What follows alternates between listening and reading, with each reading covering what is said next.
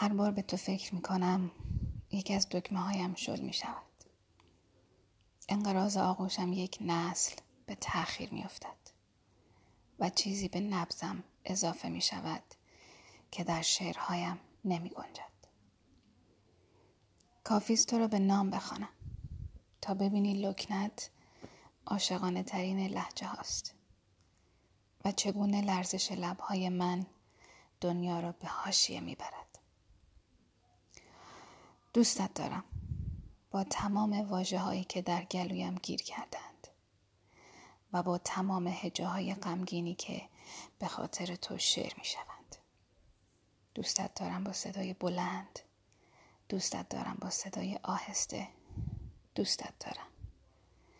و خواستن تو جنینی است در من که نه سخت می شود نه به دنیا می آید.